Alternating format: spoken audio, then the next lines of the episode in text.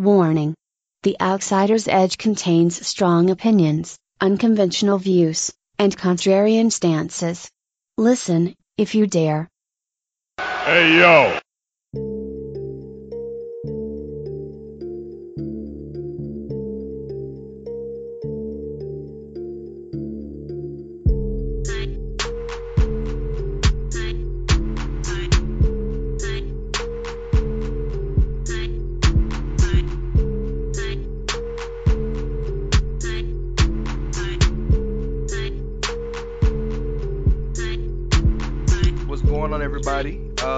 I'd like to thank you for listening to another episode of The Outsider's Edge, but we got something a little special for you guys today. First, it's your boy Rance, Ray K, aka Rey Cash.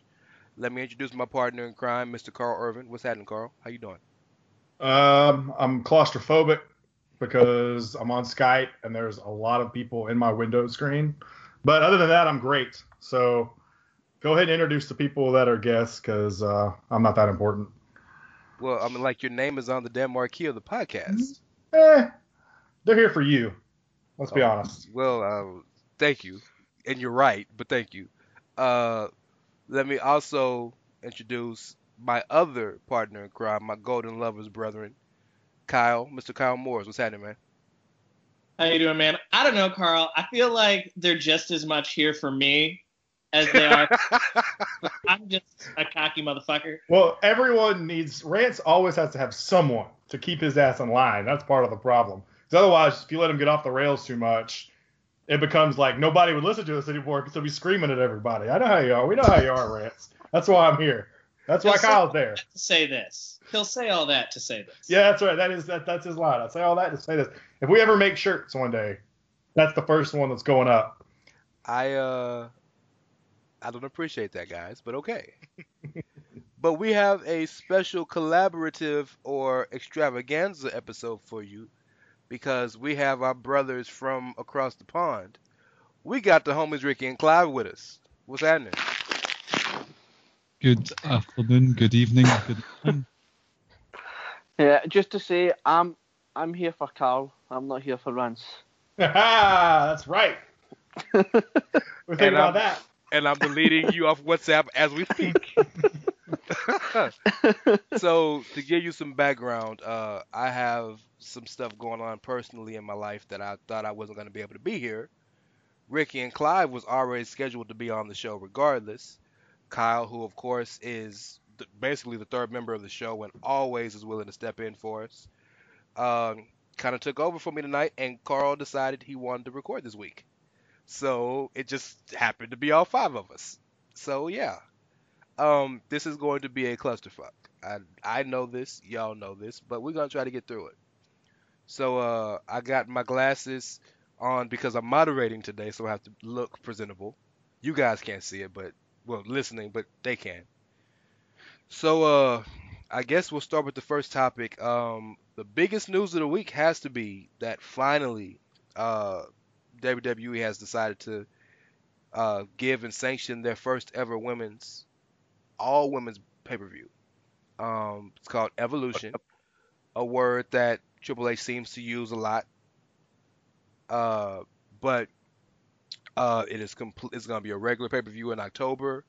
Um, on Long Island, I believe, is going to be at, and the Raw Women's Championship is going to be on the line. Uh, SmackDown Women's Championship is going to be on the line. NXT Women's Championship is going to be on the line. I believe the NXT UK Champion Women's Championship is going to be on the line. The Mae Young Classic Finals are going to be there, and it's going to be like a celebration of everything women from in wrestling, as as Stephanie put it, then now forever, which is the tagline. So uh, I'm going to start with the sleepiest of the bunch, Ricky. What do you think, man? Are you with it? Do you like it? Do you have any problems with it? Tell me what you think about Evolution. I'm I'm I'm all in.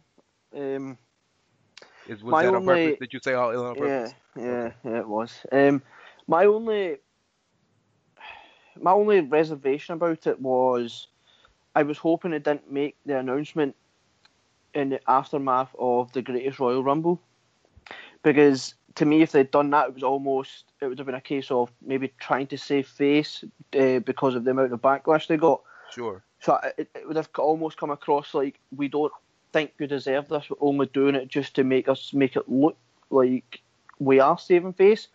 But no, I'm I'm I'm completely on board with it. Um, I I, I hope they give us some proper storylines going into it, and they're not just going to throw everyone and anyone on the card. But yeah, oh, my thoughts are I'm I'm actually really looking forward to it. Um, it's overdue. But let's say my, my, my main thing about it is don't just throw anyone and everyone on it. Like give us proper re- give us proper storylines going into it and give us matches that, that we, we genuinely want to see and care about. Well, you're not in Karl, so tell me what you think. well, I do agree with him. I was, uh, I was first. I was kind of thinking about what you were saying about how it kind of looks like. You know, maybe they're trying to save face. I, I, I think part of that, like, I think it was smart to wait because It looks better. the, well, it does. But the, the thing about with the Greatest Royal Rumble was they took a lot of heat for that, and I don't. And I think it would actually have been just if you had just gone right to the women's pay per view immediately. I think all of a sudden you're looking at something where it's like, okay, you guys are just throwing them a bone, and and because in reality, if you think about it, we've all, it's all been leading up to this anyway. We it, this is it's like he said, it's a long long overdue, but you kind of saw this, you've kind of seen this for a while coming, you know, and it kind of started with the women doing more matches that they had never done before, you know, for example, the Hell in a Cell match and the Royal Rumble, et cetera, et cetera. So I think we all saw it coming, and but they didn't. When they did that, they didn't do it like one week after the next. You know, they took time in between each step going up the ladder to getting to this point, which is why I think that it's good that they waited as long as they did post Greatest Royal Rumble. Um, but I'm kind of I do agree with you that I don't want them to just throw random matches on the card. I know that they will because they're gonna. I figure they will because they're gonna have a lot of the legendary women on the show as well. I'm thinking maybe some kind of battle royal or something. I don't know, but They seem think- to like battle royals on shows like this, so you maybe. Yeah, exactly. So, um, you know, I'm with you though, but it seems like they've got a good outline because if you look at the matches that we know for sure are going to be on the card, the championship matches and the Mae Young Classic finals, so they've got they're going to have a good core of matches with stories behind them. So if they do throw a few on there that are just kind of like, hey, here's a battle royal, I can live with that. Um, Probably uh maybe maybe a SmackDown versus Raw tag or something like that. Something like that could work, Yeah. yeah. But I think there's going to be a few things that are going to be kind of thrown together because honestly, most WWE pay per views have something that's just kind of slapped on there. So it's not really, to me, that won't be that big of a deal. Uh, Kyle, one thing that she mentioned that she mentioned in the uh, announcement was she mentioned upwards of 50 women at the pay per view. Do you think that's too many? Do you think they're too worried about the nostalgia factor, or do you think the nostalgia factor and kind of a thank you to the women past is what's necessary for this show? Because you know how we are as fans, we're very critical of things, and we're very we want things to stay extremely current. So, do you think that the nostalgia is going to be too much for this show? Well, first of all, it's almost like you read my mind because I was just thinking about how they had announced 50 women for the show. Golden But- Lovers, brother, we're here. But I, I did a little background research. You know, uh, you guys know I'm a teacher, so I'm all about doing the research. I did a little background research.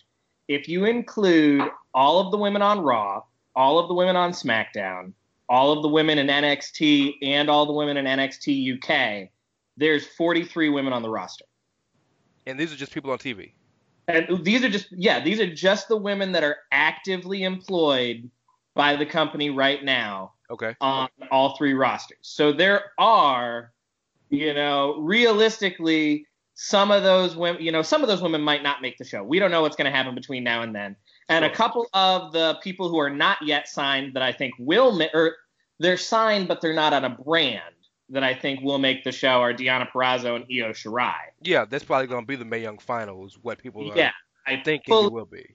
yeah, I fully expect both of them will be on the show, but they're not technically on a brand yet. So you're looking at like 45 women that they employ actively full time right now.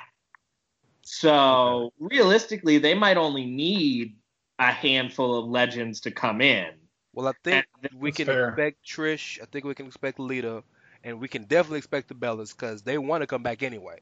They're just looking for the right time to come back. Anybody that you would like to see that makes sense, and I mean, when I say makes sense, I'm like, you know, like that can actually wrestle a, a, a competent match. I got two that I would like to see. Molly Holly and Yeah. Molly Holly and Victoria. Okay, I- I I, can see that. See both of them I- come back. I want Victoria to come back, and for no other reason than the Widow's Peak is one of the most badass finishing moves. Fire, absolutely. I think I think we could see real quick before we um, before anybody else jumps in. I, I want to say I would I think we'll see potentially Beth Phoenix, and I would like to see I would love to see actually I don't know how plausible it is, but I would love to see LayCool, especially considering you got the Iconics. You could have some kind of little thing there because of how they're just so they were also in love with each other or whatever. But I think that would be cool. But I don't think it'll happen, but I would like to see I that. think Much- Layla's the wild card there. Michelle Layla's McCool done. Yeah. to do it in a heartbeat because she's married to the Undertaker. Layla's Right. the wild card there. yeah. And you know, Layla's married to former wrestler too, Ricky Ortiz. But she's said numerous times, "I think I'm done with my career. I'm very happy." She's uh, She doesn't I- have to be in a match though. She could. she could, could just, be there. That's a good point. Yeah, like especially if we're doing something with the Iconics. Let's be real. Billie Kay don't need to wrestle. She can be a cheater. She don't need to- Really? I hope Eva Marie comes back. Can we make that happen? Because No. she's the legendary. No, no, No? Well, No. she'll. How about this? They announce her, but she doesn't make it. How about no, that? I could- no, We'll- we'll no. her and Kelly Kelly in the main event. Yeah, I'm down. I'm here for it. Let's do it. That'll put butts in the seats. Um, Brian. I, I, well, Clive, I wanted to come to you last because on Ricky and Clive yesterday, you actually, while you're for it, and I think all of us, most people who are wrestling fans are absolutely for this, but you did have some worries and concerns. Uh, so I kind of, would you mind saying them here? The concerns were basically one of the things that I was thinking of. You said at the start there, celebration, and over this the last three years, we've had a lot of celebratory moments for the women's divisions on both brands and NXT as well. Um, first ever Royal Rumble main event, ladder match, a lot of firsts. So there has definitely been a celebratory feel. And while it's fine that they're going to celebrate with the all women pay per view, I hope it's more of a case of celebrating good booking, good matches, good storylines going in. So if if that makes sense, that eh, the guy said it earlier, there could be a few matches thrown together like battle royals or something. But if we've got storylines going in, that's three months we've got now. There's plenty of time to get things going. One of the things off the top of my head there was you could on well hard to shoehorn in, but you could maybe get some sort of interaction between both sets of the four horsewomen. That's that's probably going to happen. Don't know if it's probable, but it is possible. Well, Marina Shafir and Jessamyn Duke, who are the other two members of the Four Horsewomen, not only have not only have they officially signed with NXT, but today's Thursday. Tonight they're making their official debut at the Largo live event. So right. it's very possible. I'm not saying a, a four and four match might happen, but some type of backstage segment or clash is very possible. So I was just thinking what you were asking me about what I was saying on the Ricky and Clive show. If this ends up a flop, I really hope it doesn't, but people will immediately go to the mindset that this is a flop because it's women's wrestling and they've got their own show when it should realistically be it's a flop because just like quite a few of the pay-per-views we've had this year, the creative's not been great, match outcomes haven't been great. That, So that's I- a criticism we'll of WWE as a whole, sure. yeah, so I'd rather it was the WWE um, creative team that were criticised, not just because it's women wrestling. Well, that's a very good point because I'm sure if something goes wrong, they'll dump on the idea of the women getting their show.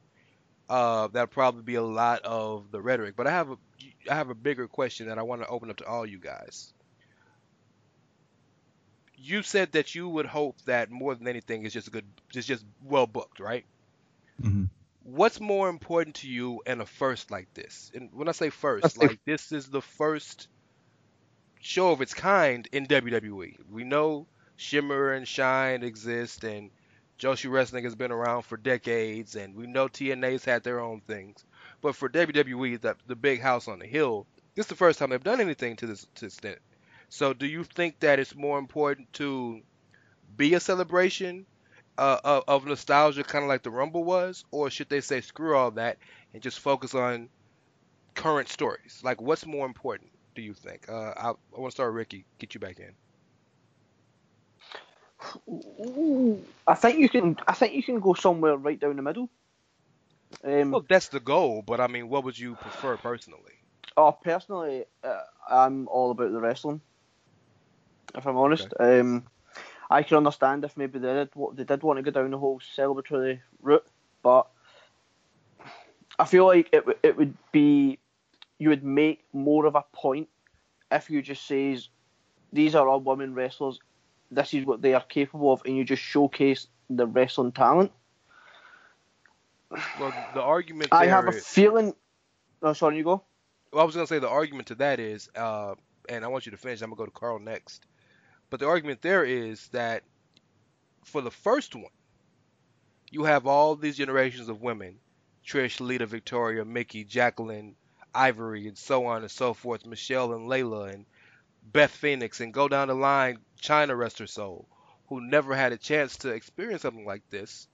So it's nothing to give them a payday and a and a visual and a thank you and some people will say that that's just as important. So, what do you say to Uh, that? that that's why I think that's the way they'll go. That's why I think you you you may struggle to get them all on the card if you don't do some sort of battle royal Royal Rumble thing. Um, or so I would just if they are going to go down that route, like getting us a twenty women battle royal, for instance, I just hope that maybe they say the incentive for that would be the winner gets a title shot of their of their brand. something something of importance, sure. That that's why I've never really bought into the the Andre Andre. Andre, the Gi- Giant and Yeah. they had the You don't women's like the battle trophy? royal. You don't like the cute ass No, trophy? No, no, it's, it's, no, I can pass on that. Just I feel like if you give us some sort of incentive for them to want to win it and for us to be invested in it, I think that would that would go a long way. That's fair. Um, speaking of rumbles, Karl, you were one of the biggest proponents of the women's rumble. I was, yeah. you and loved it. I did. I thought it was better than the men's, and I, I mean, I thought it was spectacular. Really, the way they the way they put it together, the way they structured it. Um, It was built around nostalgia. Yeah, it was. And but here's the thing about this. I'm actually normally I would disagree with you, Ricky, about this, but I'm going to agree with you that the focus here should be on on the on the wrestling. And the reason why I say that is because I have sometimes and now granted, let's all remember none of us are women, okay? So we're speaking think on what we think. So we have no idea, you know, what what they would rather see. But I what I Sierra think would be that- yelling at us right now. right. But so here's the way I kind of see it. if if you go out there and you turn this into this big celebration, which it should be, but if that's like your main focus, and the end of the night is some brouhaha where we're like, yay, and everyone's throwing their hands up in the air, it's gonna feel way too on the nose, overdone, overkill. Like we get it. Like the women are gonna. I feel like women are gonna be like, yes, yes, thank you. Like I think just give them a good wrestling show with the storylines built in. You know, still have your entertainment factor. It's it's an entertainment company. We know this, but put on good produced matches with well told stories and a few things that are in there for you know that are fun, just like they do at WrestleMania, just like they do at SummerSlam. Treat it like a Big Four. That's the way I think they should do it. Treat it it like a Big be. Four pay per view and Because- make it you know those Big Four pay per views work because they're they have something for everybody Yeah. you know, and you've got to do the same here. But I think definitely showcase the wrestling side of this because for years and years and years, women's wrestling has been dumped on, especially within the WWE for all the you know name a name a reason people want to dump on it. But the bottom line is, that, if you yeah. focus on the wrestling, I think you will make everyone happy.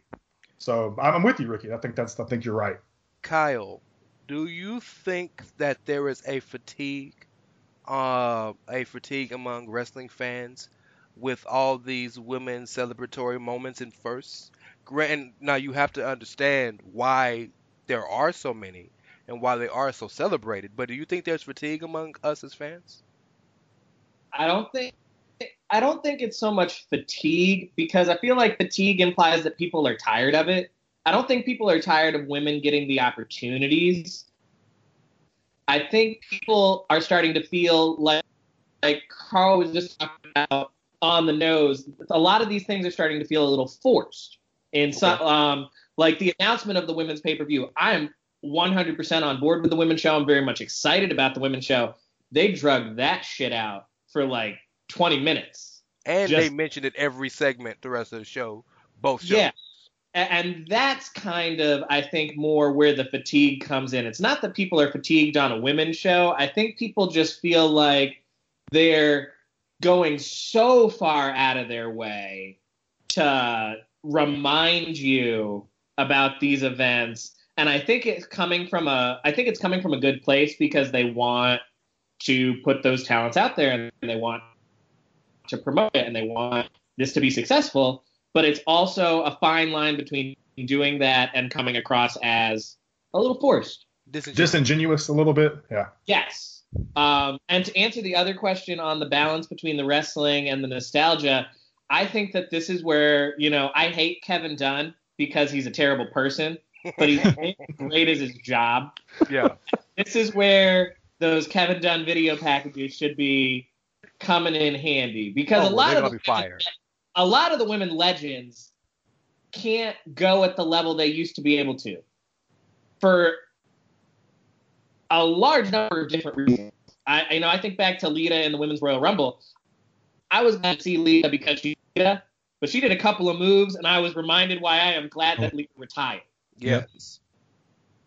And so I would rather see more things like, you know, let's highlight some of the legendary rivalries. Let's highlight some of the non bra and panties type stuff from okay. back in the day, some of the legit stuff. Um, okay. And let, let the girls that are doing it now have more of the ring time. Uh, with some of the legends that can. Sure. Uh, Brian, last word, and I'm going to ask one more question about this. We'll move on. Mm-hmm. Go ahead. What do you What do you think? Do you think nostalgia, or do you do you think nostalgia is important? Uh, or since you, since your concern is wrestling, do you even think nostalgia should be a thing? I thought you were uh, going to ask me another question there. Apologies. Well, I do have uh, another question after this. Yes. Okay nostalgia has outstayed its welcome on WWE TV for me. In general. In general. Okay. Um, it was welcome in the Women's Royal Rumble in, the, in January. So I do agree. I think it would be okay at first to do it with this upcoming Evolution. But what I'd rather have was if they did the nostalgia stuff and if they played it up with Michael Cole mentioning it every five minutes, okay. but I would rather they went into the show with like more. Uh, with more story in mind, or if they left the show with a hot angle. Because I was thinking back, see when the Mae Young Classic was on, I can't. Maybe it was just the social media circles I was what, reading and stuff like that, but people weren't saying, "Wow, NXT had a women's only tour this is fantastic. Wow, how good Shayna Baszler. Wow, did you see the Toni Storm Piper Niven match? We were talking about individual moments rather than they had a wrestling, a women's wrestling show. That's how I felt it was anyway. Um, another example was the last man, last women standing match between Nikki Cross and Asuka, where it was just a case of this has turned into a very quick blood feud. It wasn't. Um, this is the first ever last women standing match. They were talking about just the story. So nostalgia is fine to a certain extent, but if this is going to be a regular thing going forward, and if it does become an unofficial part of the Big Four, Big Five family, then the nostalgia should calm down, hopefully, really quickly. I uh, I think that nostalgia is important in situations like this because when you have a group that's been severely disenfranchised for a long time, such as women in wrestling, um, it's important to acknowledge the past shortcomings of the companies and the promoters. So I feel like wanting to prop the rest of those women who paved the way. You know, you can even go back to I know she's taboo to say her name, but the Moolah Mae Young days, Wendi Richter, uh, Bertha Faye, like all, all these women, um, Bull Nakano, even all the Joshi women who Sierra would kill me if I didn't remember their names. But it's, uh, I feel like it's important for the very first time to acknowledge and appreciate because you'll never have another first. Once it's once it's the first, it becomes normal. We've never had these firsts, and there's a reason that we haven't had these firsts, and I feel like that reason needs to be acknowledged.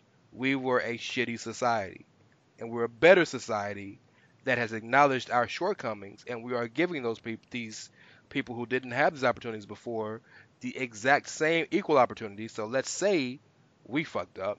Let's give these women who didn't get the chance to have these chances that Alexa and Carmella and Sasha and Bayley and Charlotte and Becky and so on and so forth are getting. Um, so I mean, while I think ultimately the show will fail if there isn't great wrestling, I think the nostalgia aspect is more important than anything in this one show because you want to make sure people understand the importance of the show. Uh, so before before we move on from this topic, I want to ask all you guys, give me one dream match you want to see on the show. Uh, so we'll go in the same order. Go ahead, and start, Ricky. Hmm. Anything you want, they just have to be alive. Oh, It has to be possible, basically. I think maybe Trish versus Sasha Banks, Okay. or if, or maybe the four horse, or the four horsewomen. For the four I horsemen would- versus four would- horsewomen. Yeah, yeah. I'll, I'll, I'll, I'll say Sasha versus Trish. So I feel like we got, we got a little. We, it wasn't so much a tease, but we had, they had the little, the run in at the the Royal Rumble. I, I just Yeah. feel that that definitely would appeal to me more than anything else. Um, or do we get maybe the, f- a fatal four way with the the four horsewomen of wrestling? I, I don't know how much they'll go between the brands, but that'd be a hell of a match. Mm-hmm. Uh, Karl. Uh, I'll give you. Unfortunately, I'm going to give you two. I'm going to give you a fun one, Of And I'm gonna give you an break the ag- rules. You and I'm going to give you, and I'm going to give you a serious one. Well, is my show, damn it. So I'm going to do what I want to do. so I'm going to give you a fun one, and I'm going to give you. An, it's it's not a dream match because it's happened before, but it's nostalgic. I would actually like to see Trish and Mickie have one more match. Um, outside of that, I've talked about this before. What I would really like to see, if you guys watch Glow, I don't know how many of you guys watch that Yeah. show or not, but I would show. like to I would like to see Lana and Zoya versus Liberty Belle and Lacey Evans. That's what I want to see. I think that Oh would be outstanding. God. The the Yes. the the undertones of the 80s would be like crazy. I'm telling you. Just, Hey, it's kind of a little current day too. If you want to, if you want to get real with. it. yeah. Go ahead, go ahead, Kyle. Uh, well, Karl took one of mine because I was gonna say I'd love to see Mickie and Trish go back one more time. Um, but all right, I'll give you an off the wall one, but I think it would be a really good match. Molly Holly versus Bayley. That would be Oh. really Yeah. different, but it would probably be fire. The only thing would be, do you run that face versus face, or do you make Molly go dark on her Oh, again? I, I, I, I embrace full on crazy mode Molly Holly. Okay. Well, there's no bigger Molly Holly fan I've ever met in my life than Actually, Mr. Clive. Before he goes, let me let me change that. I'm gonna go real old school. Mighty Molly versus oh, shit. Bayley. Fantastic. Okay, I like it. Go ahead, Clive. The serious one, Ricky s- mentioned it, but I would. T- the fatal four way between the wrestling's four horsewomen seems to go unremembered quite a lot. Yeah, We're stuck in a absolutely. February takeover, so I think on the bigger stage, at the biggest stage that the women have ever had, a match between those four. And when you think about it, storyline wise, that could actually work over the next three months. Um, so that would be my serious pick. The the sports entertainment pick, and I'm dead serious here. I think it would be good fun. um, Trish Stratus and Mickie James teaming up against the Iconics. Trish and, Could be Mickie- good, yeah. See, I was thinking that if anybody, team, it would be the Iconics probably versus the Bellas, and probably Trish and Lita versus Mickie and Alexa. All right.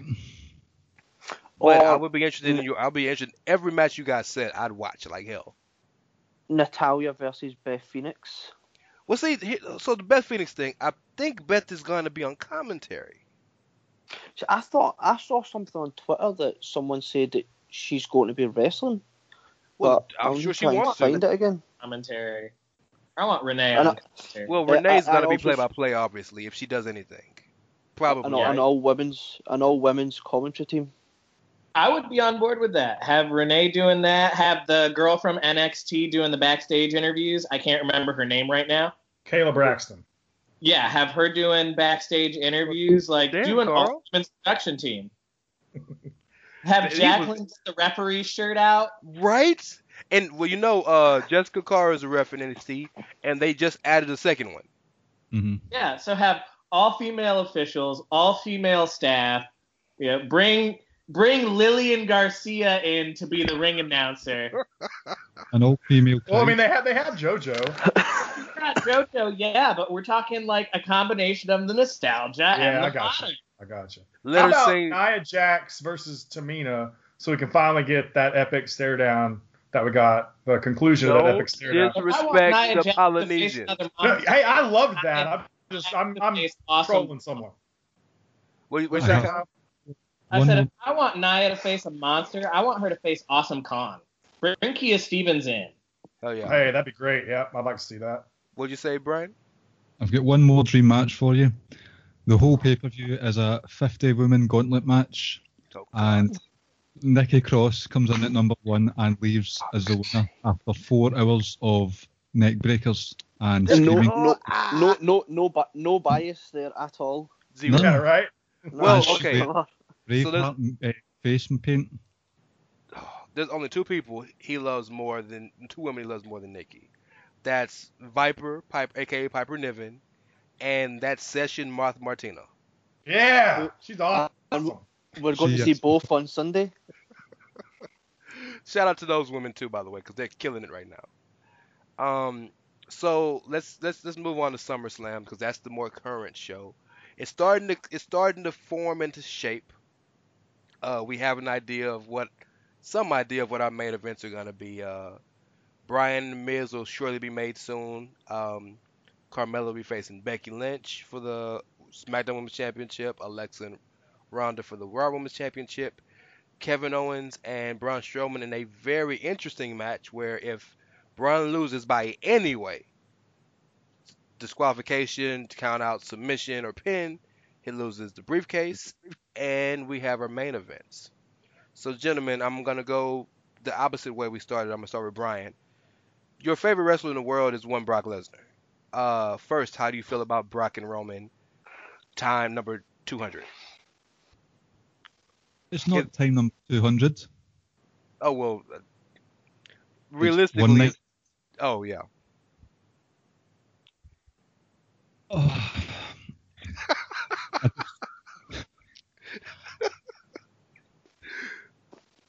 The Oh, oh, I, I, there's nothing I even want to add. Sorry, I know we're a panel here, a discussion team, but I just want that title off Brock ASAP. I don't care if they give it to Kurt Hawkins. I don't care if they give it to Jonathan Coachman. Just get the title off Brock. I have heard this rant before See, by, see the by myself. But go They did a whole damn show on this exact premise. So let me change the question, and then we'll go back to you, Kyle, after this. Let me change the question.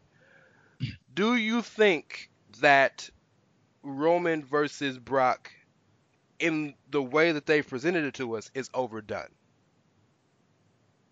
no, Okay. It's not Okay. done. Uh, What I will, a very quick thing I want to say, taking away the match itself, if, and I mean if, Roman ends up winning, when he was a champion in 2016, he had a good couple of months with the title. The booking was good. The matches was really good with AJ Styles and then the Shield guys. So maybe people have a short memory when they think, oh, Roman's going to be the champion. This is going to be shit.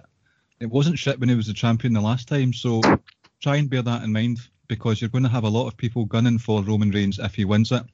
And just like when John Cena was at his peak, and people were always really excited to see who was going to face John Cena next. We could get that again with Roman Reigns, so just bear that in mind if you if you really don't want Roman Reigns to be the champion, because it might not be for long. I think at this point, people, like you said, don't care if Vince wins the damn title himself. They just want it on Raw every week and off of Brock. But uh, go ahead, Kyle. Well, and to uh, back up Brian's point, like my issue, you know, I am not a Roman Reigns defender. I don't hate Roman, but I'm not a defender either. But my issue with this rivalry has never been Roman. My issue is Brock, and it's not even Brock because he's never around. Because like I know that that's all just their master plan of trying to work the Smarks and turn him into this new school heel. So like I understand the business end of that. My issue with Brock is that the matches aren't good anymore because they're so repetitive. Yes my issue with Brock because I and because I know what he can do in the ring and I know how good he's capable of being. Seeing German suplex F5, German suplex F5 just isn't gonna do it for me. And I'd just rather not see it at all.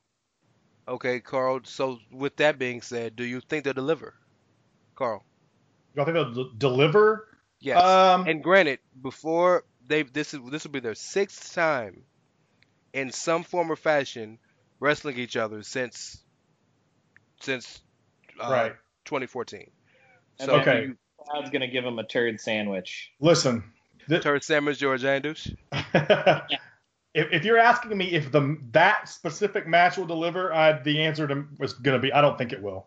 Okay. Um, I, I think I think the end result is going to deliver that's that's what I'm gonna say about it, and I have my reasons for thinking that. We'll get to that at some point when we when you and I predict SummerSlam. But I think when it's all said and done at the end of the night, I think people some people are gonna be happy. But no, I don't think the match itself will deliver. And I want to just add on to what Kyle was saying about his issues with Brock and how repetitive his matches have been. Can we not let Paul Heyman off the hook here? As great as Paul Heyman is, Paul Heyman's promo is the same promo every time now. Essentially, he just adds a different guy and and says a few extra quips about that guy. It's the same thing. He's made this really this feud. Brock Lesnar has made me hate Paul Heyman as much as that wow. boggles my mind to say. I'm tired of him too.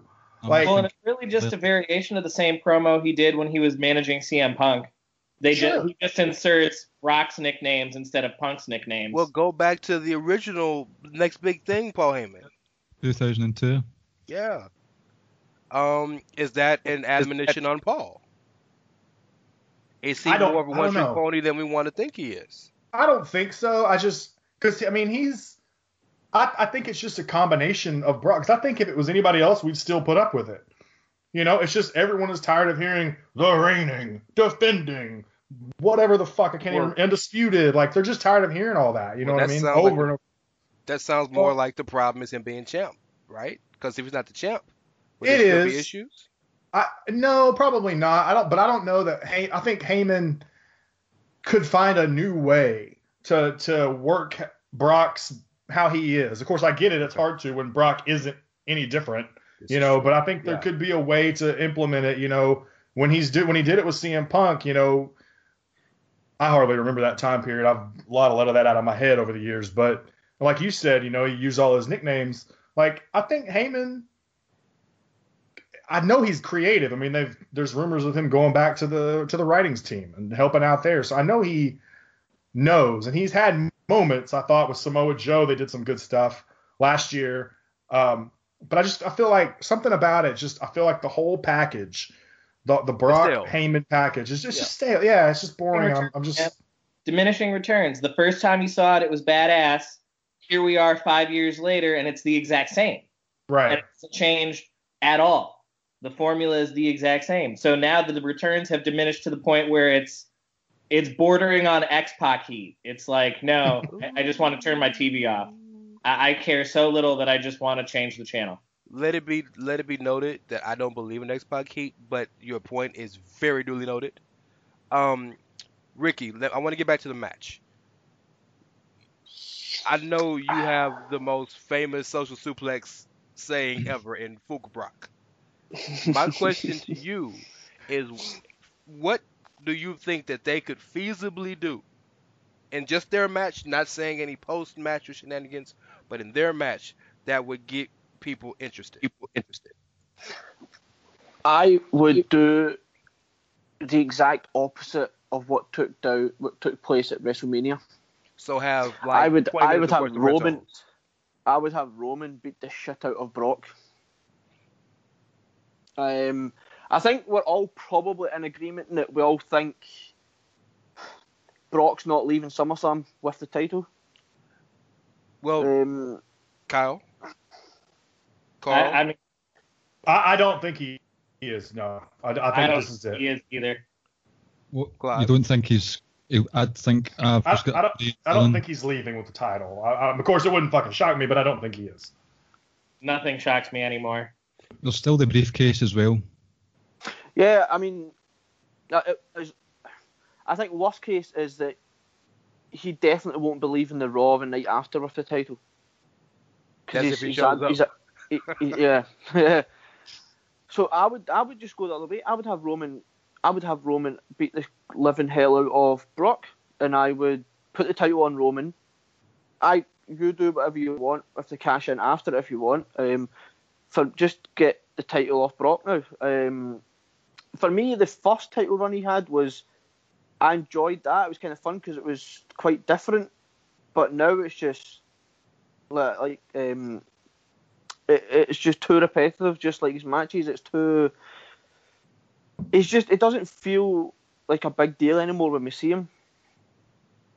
okay. So I'm, I'm glad you mentioned Big Deal because speaking of big deals, it's no secret that he has uh, signed to fight another fight in the UFC. He's joining back the USADA pool, so it's official. Um, him and Daniel Cormier will be will be fighting in January, I believe, um, for the UFC uh, Heavyweight Championship. I want to go to Brian again because Brian is the one guy of the four of us. Well, yeah. So feasibly, then he could hold on to the belt if they were still trying to do that whole bring which Brock is what I was gonna allude to. On onto UFC television, showing off the WWE Championship, especially with UFC having their deal with Fox and blah blah blah.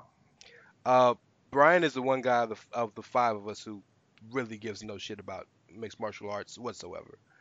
Um, but my question to you is, uh, with all the different parts floating around with the whole Roman saga of will he finally beat him, uh, Braun or even Kevin Owens lying in the woodwork to possibly cash in on on Brock the fatigue of the crowd that's very audible and now and known that they're tired of Brock having the championship. Uh, all the things. Do you think there is any relevance to uh, having Brock stay champ just for the purposes of this super fight? Well, personally speaking, no. But do you see any merit of it? Has there any has this happened before in UFC or anywhere else where Well- people have got credibility based on their wrestling career? Like No. pro wrestling career, this is there's only been two pro wrestlers to make any steam in the UFC, and that's Punk and Brock. Punk was trash. Brock was good. Lashley was good in Bellator. Uh, Batista was good in Strike. Was Strike Force? Strike Force, yeah. yeah, Yeah. Strikeforce. So like some other guys have fought, but it's actually been more of the other side. More UFC guys come and wrestle. Filthy Tom mm-hmm. Lawler is actually signed to MLW. Chael Ken- Sonnen loves pro wrestling. Well, So if does that's, DC. Yeah, would they're- Cormier is a huge. Re- Cormier and Seth Rollins are like super tight. Like, so it's normally the other side coming over. It's very rarely the, the wrestling side because wrestling looks at people. I mean, MMA fans and MMA uh, purists look at wrestlers like Punk, guys who have who don't have any real background, who just think it's cool, want to jump in here and think they can do anything, and they get their ass whooped. Well, if that's the case, I was just saying there, then there isn't any merit, and that's just on top of my personal opinion that I'm not a, I'm not an MMA fan. Um, okay, he might go into the octagon with the red belt. So fuck. Uh, we were we, we were talking about it off air, um, me and Rance, that there's no chance in hell that Dana lets him in the octagon with that title. And when he turned up for that segment with DC, I, ca I don't know. Did they even mention that he was WWE Universal Champion? Well, no, but they're they was okay. So let me jump in for just a second. First and foremost, that shit just happened, right? So they wouldn't have mentioned it there because they don't give a shit about wrestling. But if you go back to the last fight that Brock had, I think it was at 200 uh, Mark against Hunt. Mark Hunt, right? The the deal was you can have Brock do a fight. You're gonna mention the entire time he wrestles for us, and we're gonna have an advertisement on your show that he's fighting Randy Orton at SummerSlam. There was a cross promotion of both brands. Dana and Vince are friends. Uh, We have to all understand this.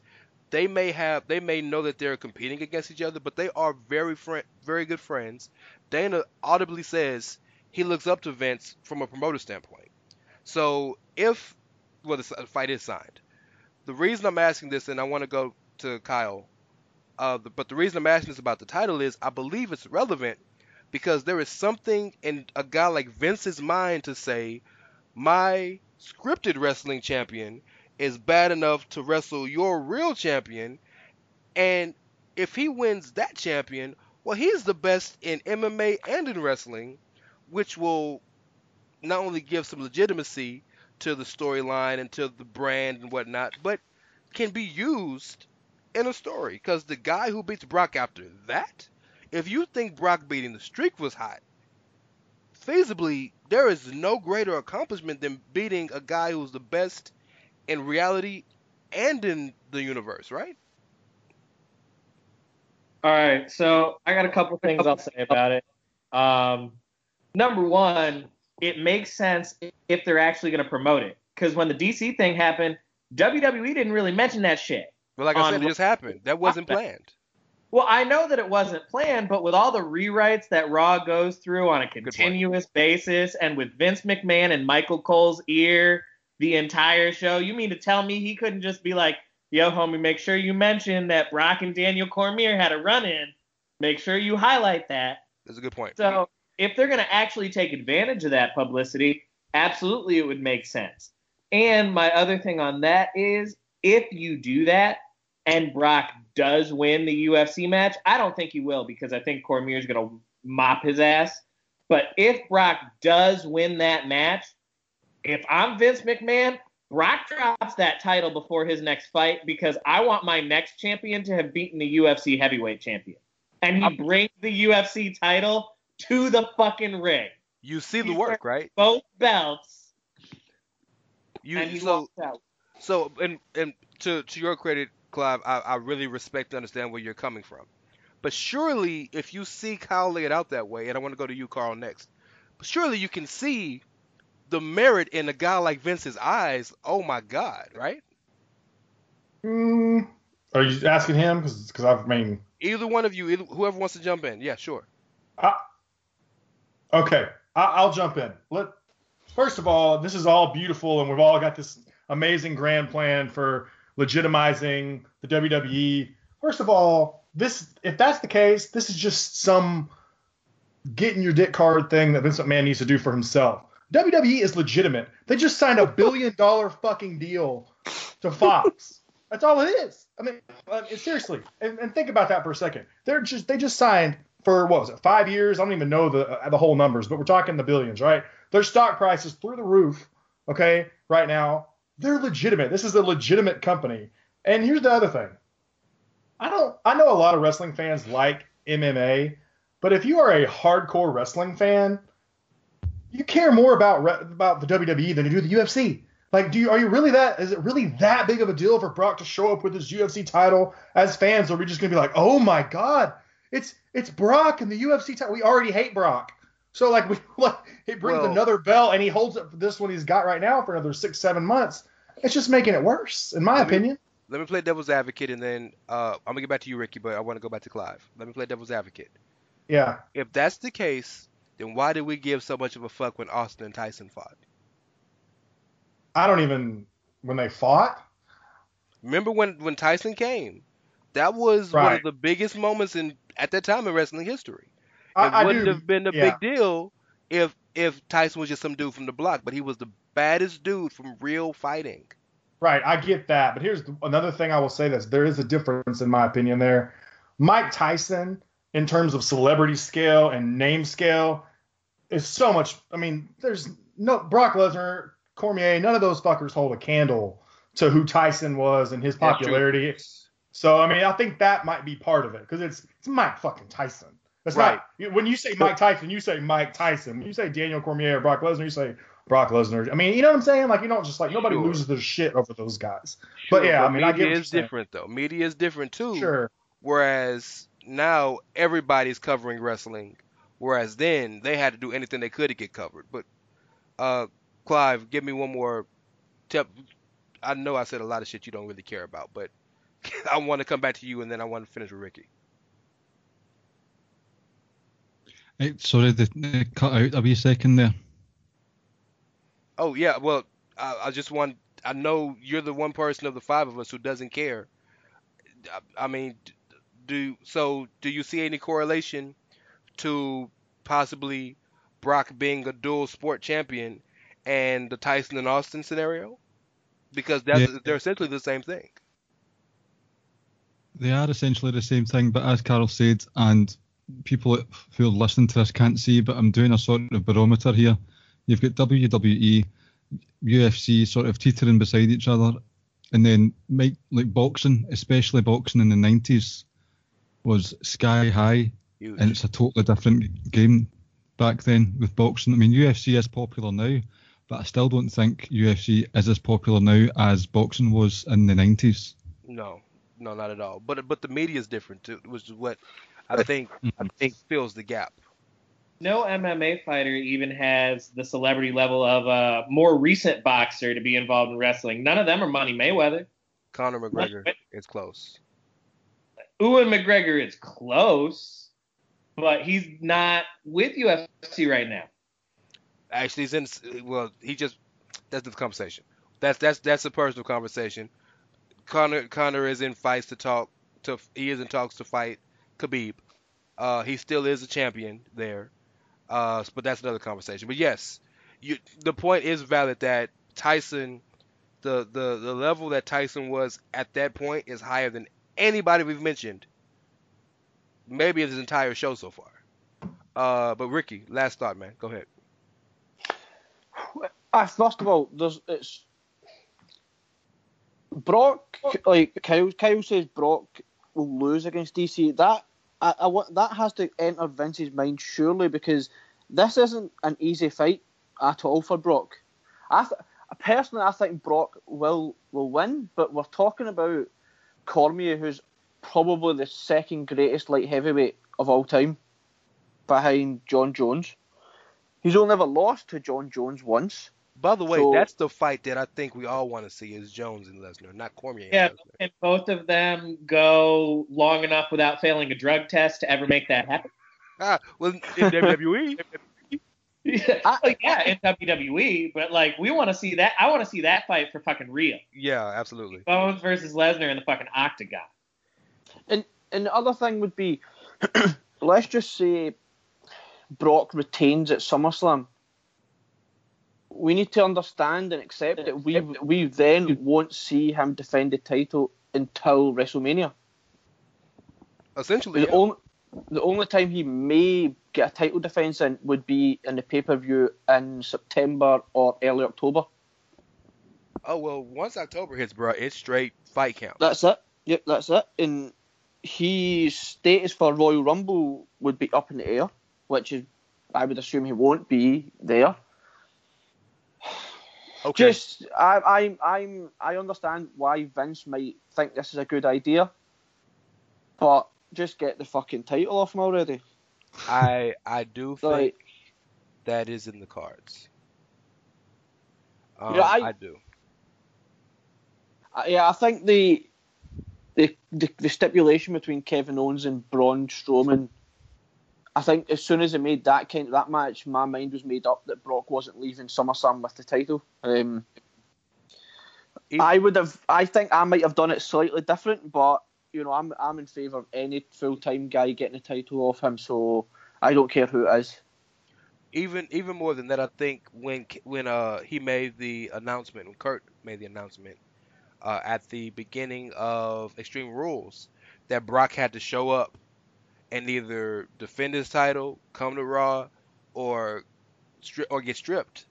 I think that was the acknowledgement to the crowd that yeah, this is just about over.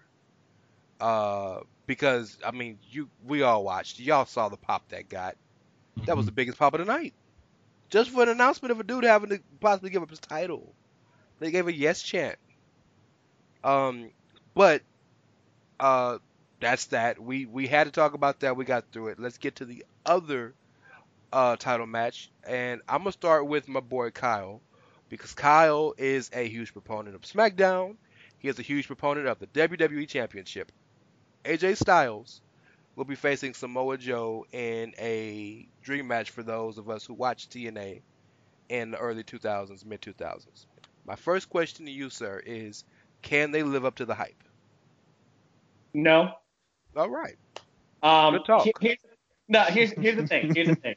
You know, I'm glad you started with me because I'm also probably of the five people here. I'm also probably the one who follows non WWE wrestling the most. Yes. Um, and I think that this is going to be Shinsuke AJ all over again, Ooh, only don't worse. that. Don't say that.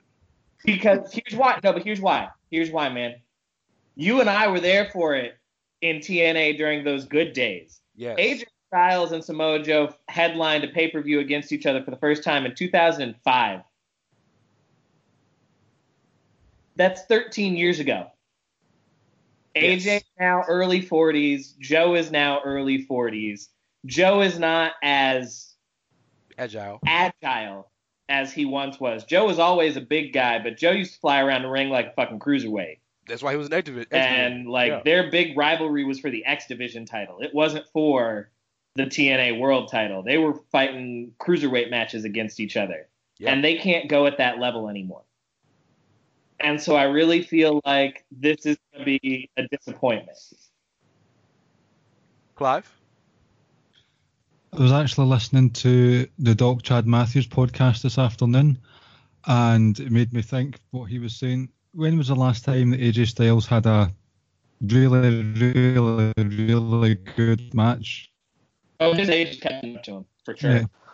That's a good question. Was it you would you would you guys say it was a Lesnar match? Um, probably.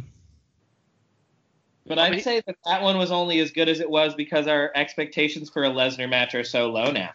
that's I- there's I'd truth in that. Yeah. last like Hard to argue. was him and Cena.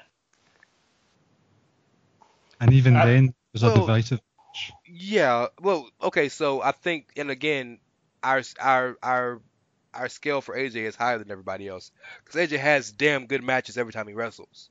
It's just that have we seen that barn burner that that match that leaves us in a stupor? We probably haven't seen that in a while. Yes, you're right. Mhm. Do you think they can live up to the hype though? Uh, AJ and Joe. I think they can. It's whether they're allowed to. I think that's what we've seen with AJ Styles' program with Kevin Owens and the program with Nakamura. I've warmed to the Nakamura feud. It's the matches, even the outcomes. Um, but overall consensus was that they didn't live up to the hype. So, and I think that's down to creative and not match quality. So they can, but I don't know if they actually will be allowed to. Let me Well, stick. I mean, Oh, to back that up, to back that up, when's the last time AJ had a big title match that ended with a clean finish? Like 100% clean, The last man standing match. but that was only a clean finish because the last man standing you can't get the fuck up anymore. Hey, Still you did you didn't specify, okay? well, I would I would say the WrestleMania match then, because the low blow took Oh, place that's after. right. Oh, that's right. The low blow was after the ha match. ha Ha! There you go. I Let me stand stick- Let me stick up for the for the Shinsuke AJ feud first and foremost. I think most of us can admit in hindsight, even in the even at the time, Karl and I talked about this at nauseum on our show, on this show, uh, our show. Uh, that the matches all were good. The issue was the deflating ass finishes, right? Yeah. So, uh, and I think the biggest issue with the WrestleMania match was simply that we convinced ourselves we were about to get a six star match. And it wasn't in the Tokyo Dome, and it wasn't rating. So we didn't get that, right? So I want to stick up for that real quick. And but go ahead, Ricky. Uh, will it live up to the hype? Just to Can it live up to the hype? just to quickly touch on the Styles Nakamura, we we said it as well on our show, and we said it again last night that outside of the last thirty seconds of most of those matches, the match itself was was pretty good. So, but I think, like I says, we all just get caught up on what took place and with the finish, and that kind of spoiled it for some people. And they were shitty finishes. Let's be Yeah. honest. Will it live up to the hype? No, because my expectations are that high. And I'm kind of, uh, and what Kyle says, they can't do what they've done about, what was it, 12, 13, 14 years ago?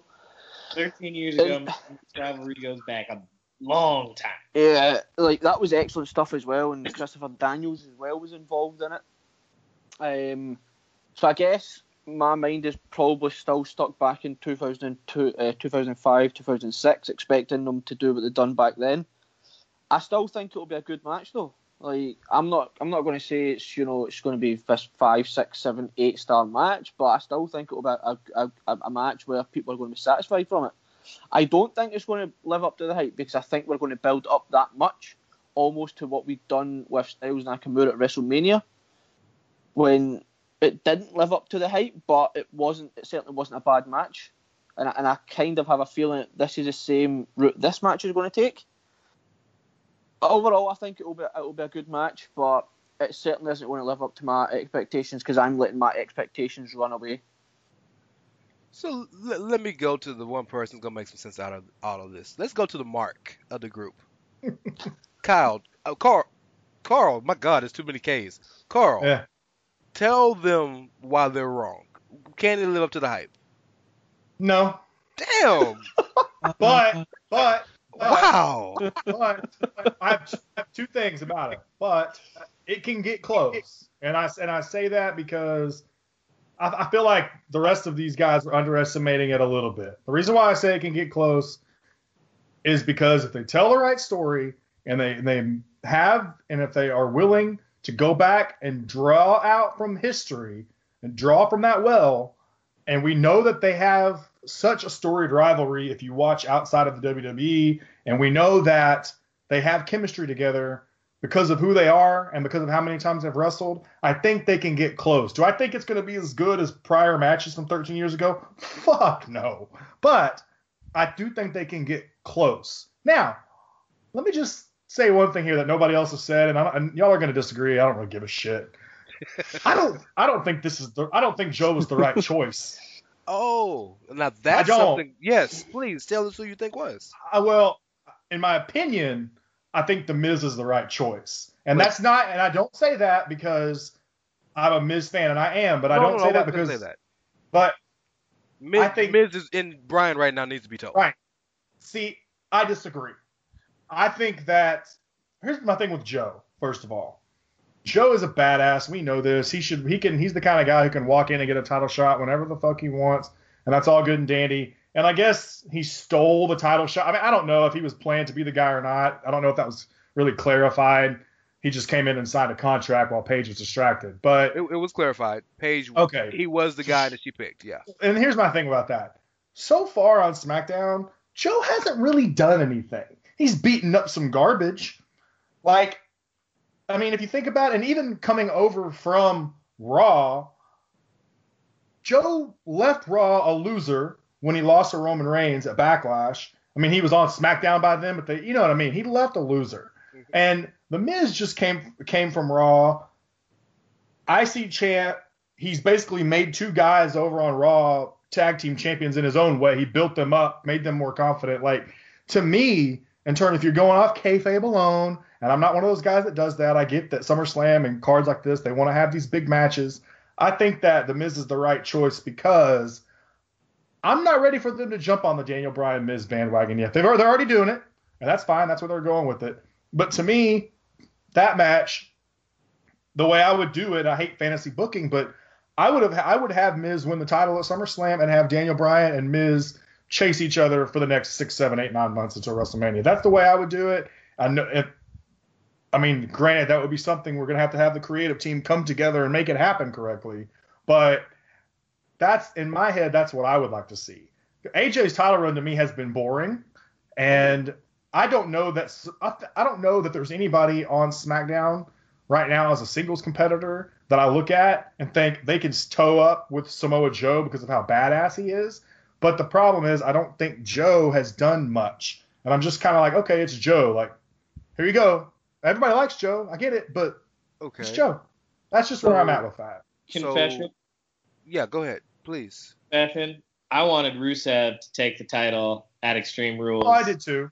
I did Yeah. too. Number one, number one, he's insanely over with the crowd. Number two, I'm a huge fan of Rusev Day.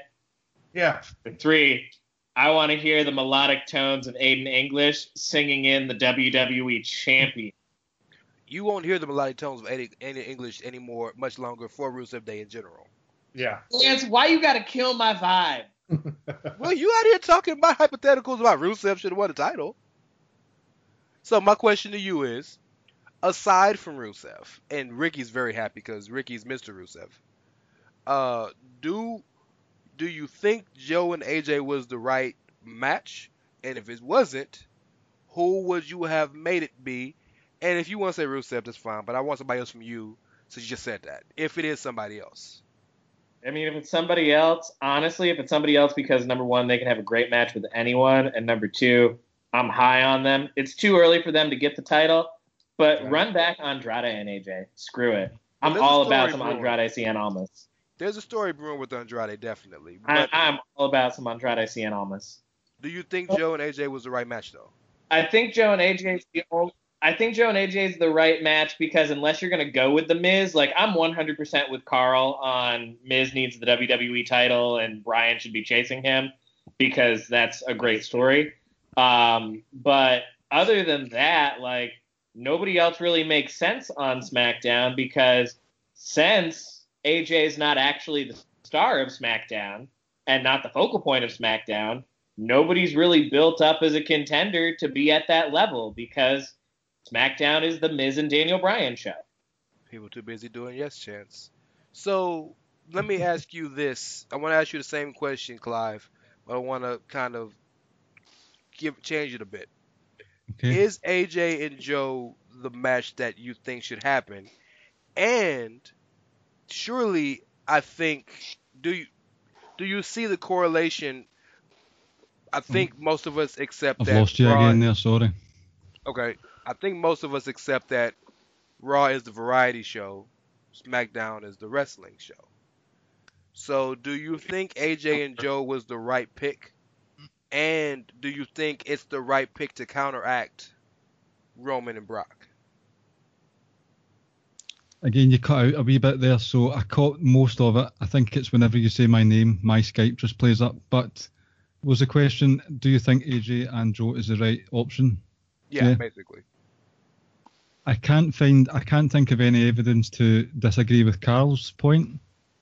But at the same time, I don't think there's anyone else with enough credibility at the moment, the way things have been booked, than Joe. I know Joe's not been on t- TV that much, but I think he's the best choice, just from a fan perspective, where uh, to counter Roman and Brock, where the fan sentiment is negative, they need something positive. So the possibility of rerunning a dream match, although the dream match was at its peak 10, 12 years ago, you've got again. This is what's happening. At, this is what happened at WrestleMania, where you had the, the corporate championship match, and you had the the Mark Friendly championship match on SmackDown. So I think they're rerunning that again. With Karl's point about Daniel Bryan and The Miz, wait until WrestleMania.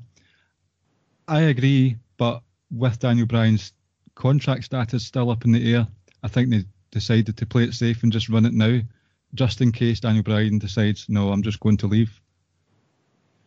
And I think we also have to acknowledge. let's let's assume Bryan resigns, they can Mhm. run one match and go back to it. Of course. Yeah, they can. They can. I just I think that with all the heat behind it, I think if you run it now and then say, "Oh, we'll run it again at WrestleMania," I just think it loses some steam. Now, there's also the argument that it could lose steam on the way to WrestleMania if you don't run it until then. But I don't think it loses steam if the people behind the story pull their heads out and do it right because these guys this they've been this has been going on for a long ass time now and it's still hot. People still get hot for it. Sure, but I think the difference is that it was so hot because we never thought we would see it. So now that we know we can see it, and they're gonna make us wait essentially 12 months to see it, I'm a, I'm an old school fan. I love that shit. But we live in a microwave society where people think that if you've been feuding for three months, you've been feuding too long. So do you That's think fair. that that's a realistic ask of the crowd. We uh, we understand. I want. I'm gonna ask you that, Ricky. I I real and I'm not trying. This isn't me doing that shit, but I think we all acknowledge creative has to do better and knock this out of the park, and it's damn near foolproof.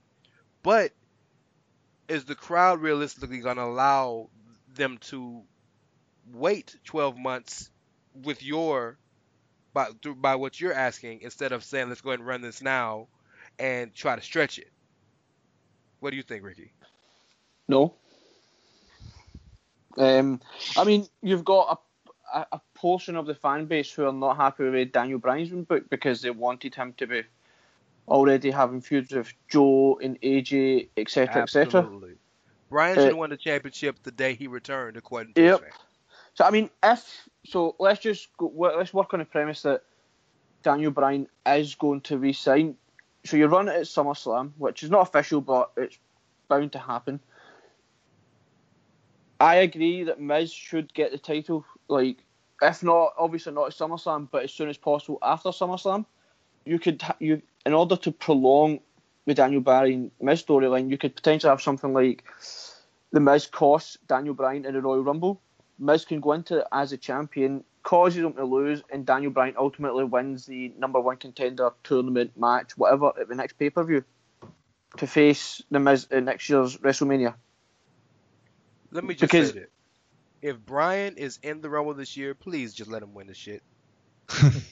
Well, I think if they're going to go the route of with AJ, because if we there's been rumor that Vince is very happy with AJ as champ, so there's a good chance that Samoa Joe is not winning this title at SummerSlam anyway. So I mean, in theory, you could have the Miz beat Daniel Bryan at SummerSlam, which I don't know that they're going to do that or not, but you could have the Miz beat Daniel at SummerSlam. AJ beats Joe, and now the Miz is your guy, and so the Miz can win the title, you know, theoretically and then Bryan had hold it for a while in Miz fashion and all the cheating, shitty ways that he does, and then Bryan wins the Rumble or something along those lines, and you can work back there. Yes. So I mean, I'm okay with that. I just I have, and I, I know like I say this a lot, but I do I strongly am of the opinion that the Miz has been the best performer in the company, like overall package for a, for a while now in terms of everything that he is able to do. And on top of holding down with all of the media and the reality show and all the shit that he does i think it's high time that he was rewarded in the proper way. Because i feel like bryan and miz to me is a money feud that is now a little bit on the back burner because we're doing roman and brock again and we're doing aj and joe. And it's just kind of like eh you know it almost seems like maybe they're not as high on this feud as the rest of us are in some ways. But that's just my that's just kind of like I'm not saying that they're against it, but it just doesn't feel like they're giving it the due that it really kind of deserves, in my opinion. I think I think a WrestleMania match they don't have to just have that be the the only encounter, but I think it has to happen. I think it should happen. I think that you can use a SummerSlam match to set up the WrestleMania match if Miz is going in as champ Yeah. because Miz needs to win. And here's why Miz needs to win. Miz wins, then he wins the title, and Bryan wants a title match, but Miz is Miz, and he's like, "Nah, scrub, I beat you already."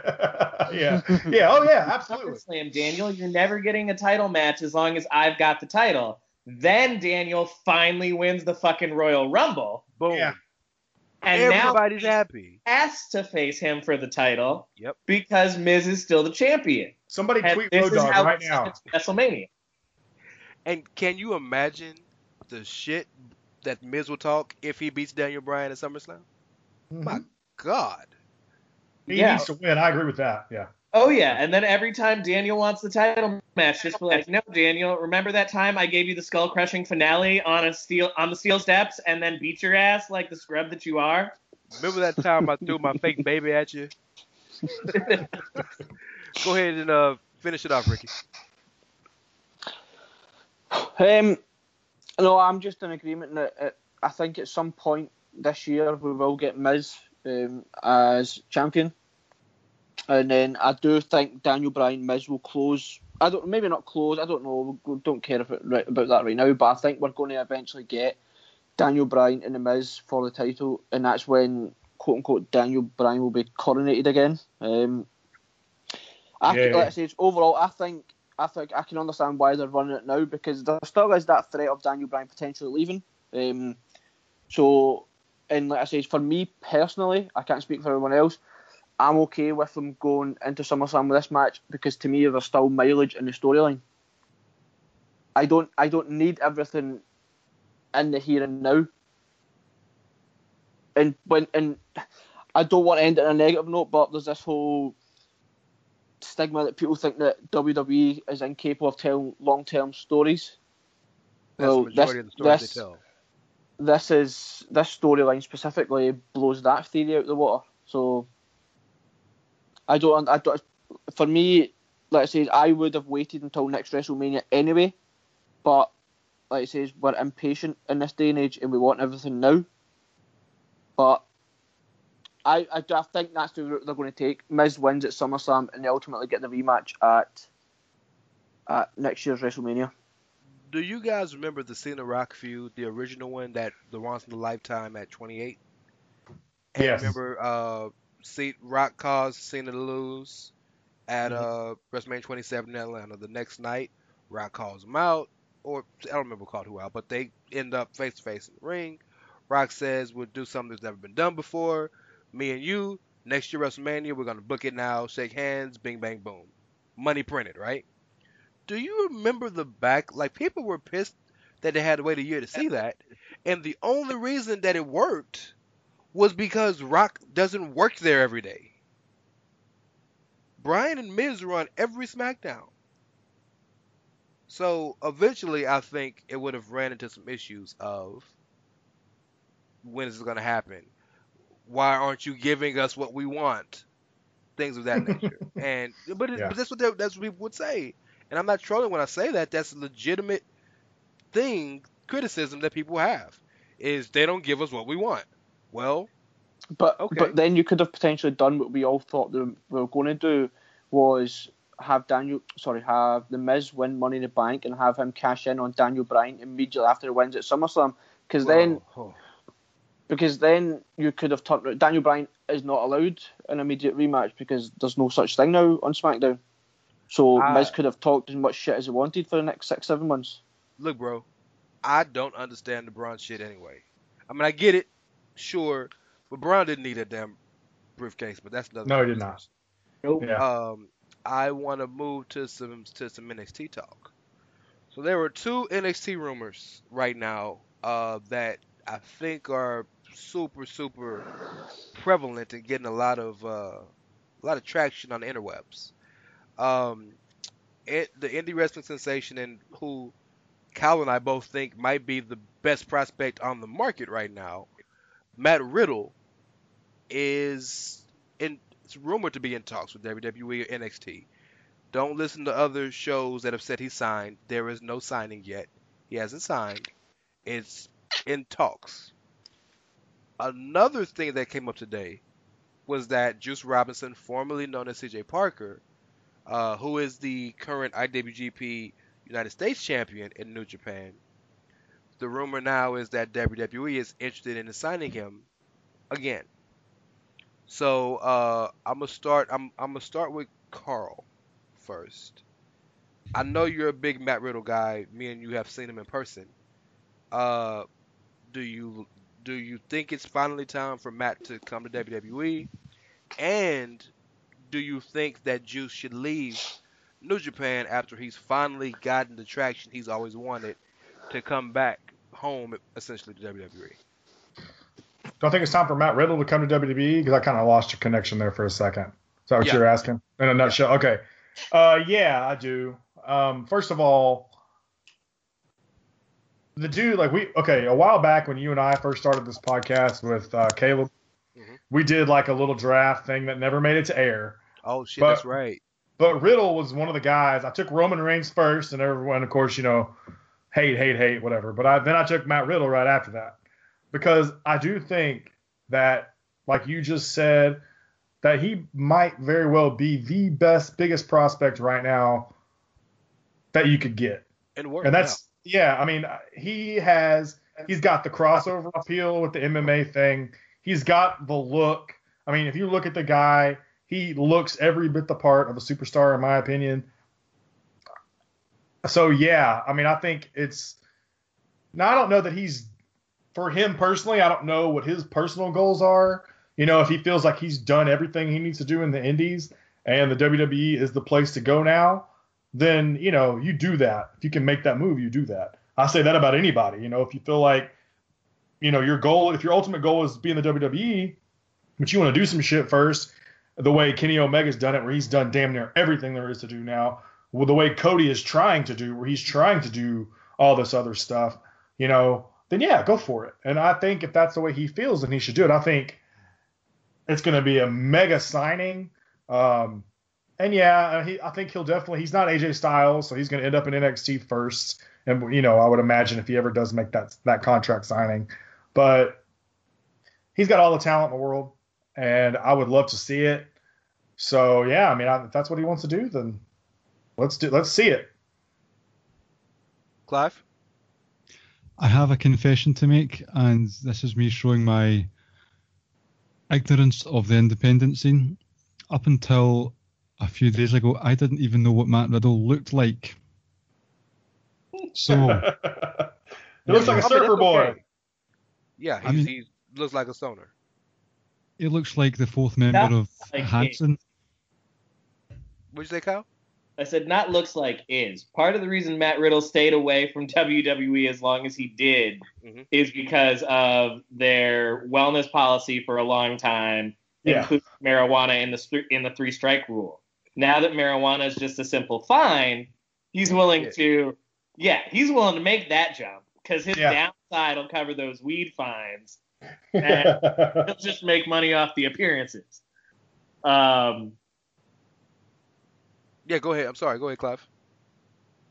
So, you? because I haven't really hit, I've obviously heard his name quite a lot, and I understand that he had a very successful Bloodsport event around WrestleMania weekend. So I did some sort of research tonight, knowing that we would talk about him.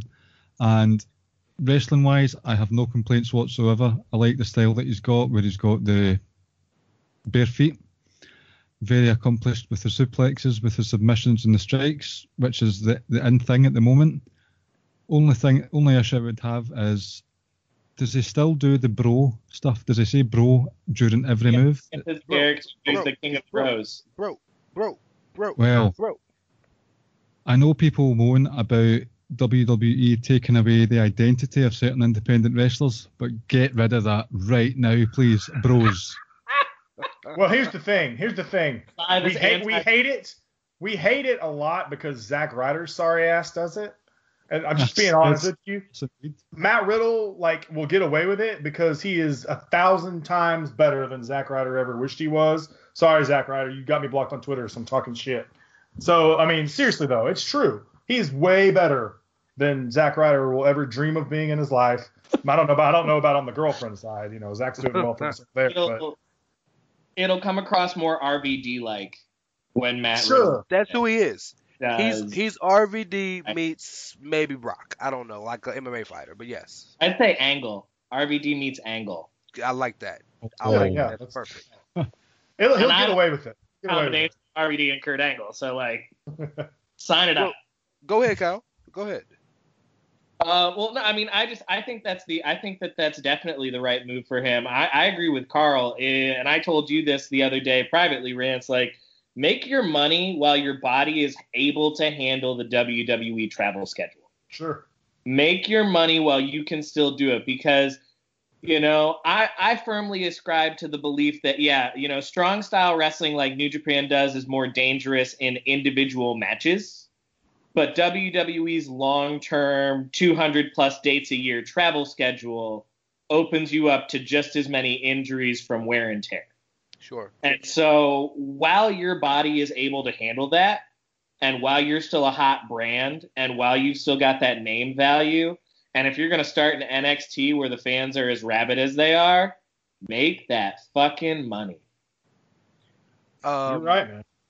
I, I want I want to go to Ricky and Clive with this one uh, because I think it was Clive I had a, a good conversation with on Twitter earlier, Yeah, it particularly was. more about about Juice and um, Juice, formerly CJ Parker again. So I, the question I want to ask it kind of goes back to our conversation. Uh, Clive and I had a, a bit of a nice debate about do WWE need to keep continue to keep signing the best people out there, right?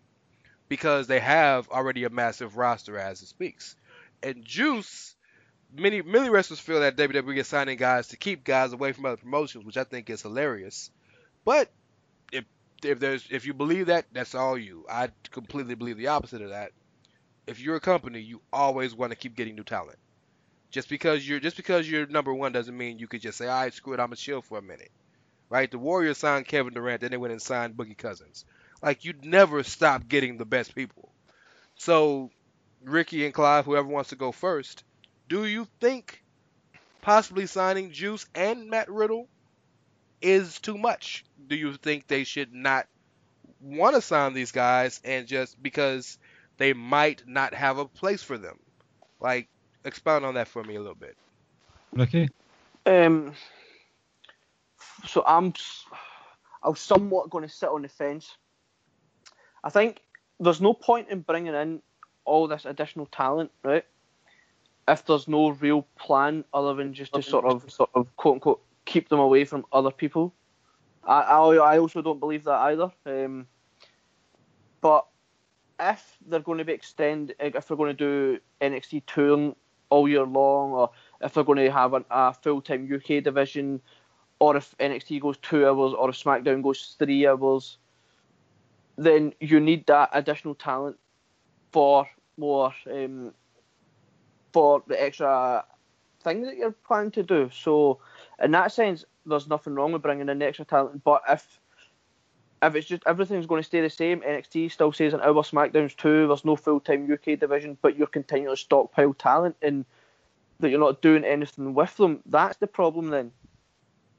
But if they're expanding their shows and if they're expanding their tours, then there's nothing wrong with bringing in this extra talent. Because as you say, just because you are at the top of the food chain doesn't mean you put your feet up and stop working. So I'm somewhat going to sit on the fence with it, but I think if they are expanding, then they have to bring in more talent. More name value talent at that. Yeah, yeah, yeah. Go ahead, Clive. You mentioned the, the Twitter back and forth we had earlier, and I'm going to use again Dan. Is it Matha or Matha as an Matha. example? Dan Matha. Right, so Dan Matha had like the whole vignette treatment on NXT. That was was a a big. bunch of BS. Yeah. Well, see, that's the thing. This is a case of art imitating real life here because you've got all these young trainees, up and comers, trying to make a name for themselves in the company, and then the internet darling comes along and takes that opportunity away from them. And that literally happened for Dan Matha on TV when he was making his much awaited debut. Nobody this- was waiting for that. Well, Nobody was waiting. Maybe his family.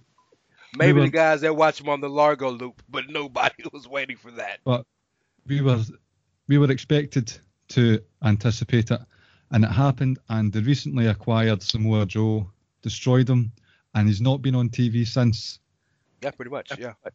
Samoa Joe's great, but for all we know, we're, we're missing something special in Dan Matha. Maybe we're not. We're still doing it. Listen, I'm sorry. That's funny.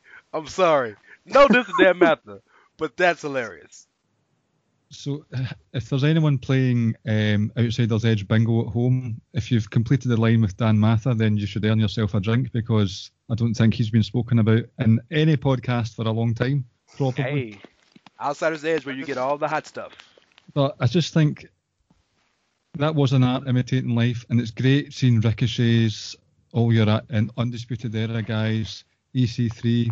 It makes for entertaining TV, and I'm probably shooting myself in the foot because NXT, NXT TV is at white hot at the moment, but you've got a lot of people wasting away at the bottom of the, the rung, so to speak, just now.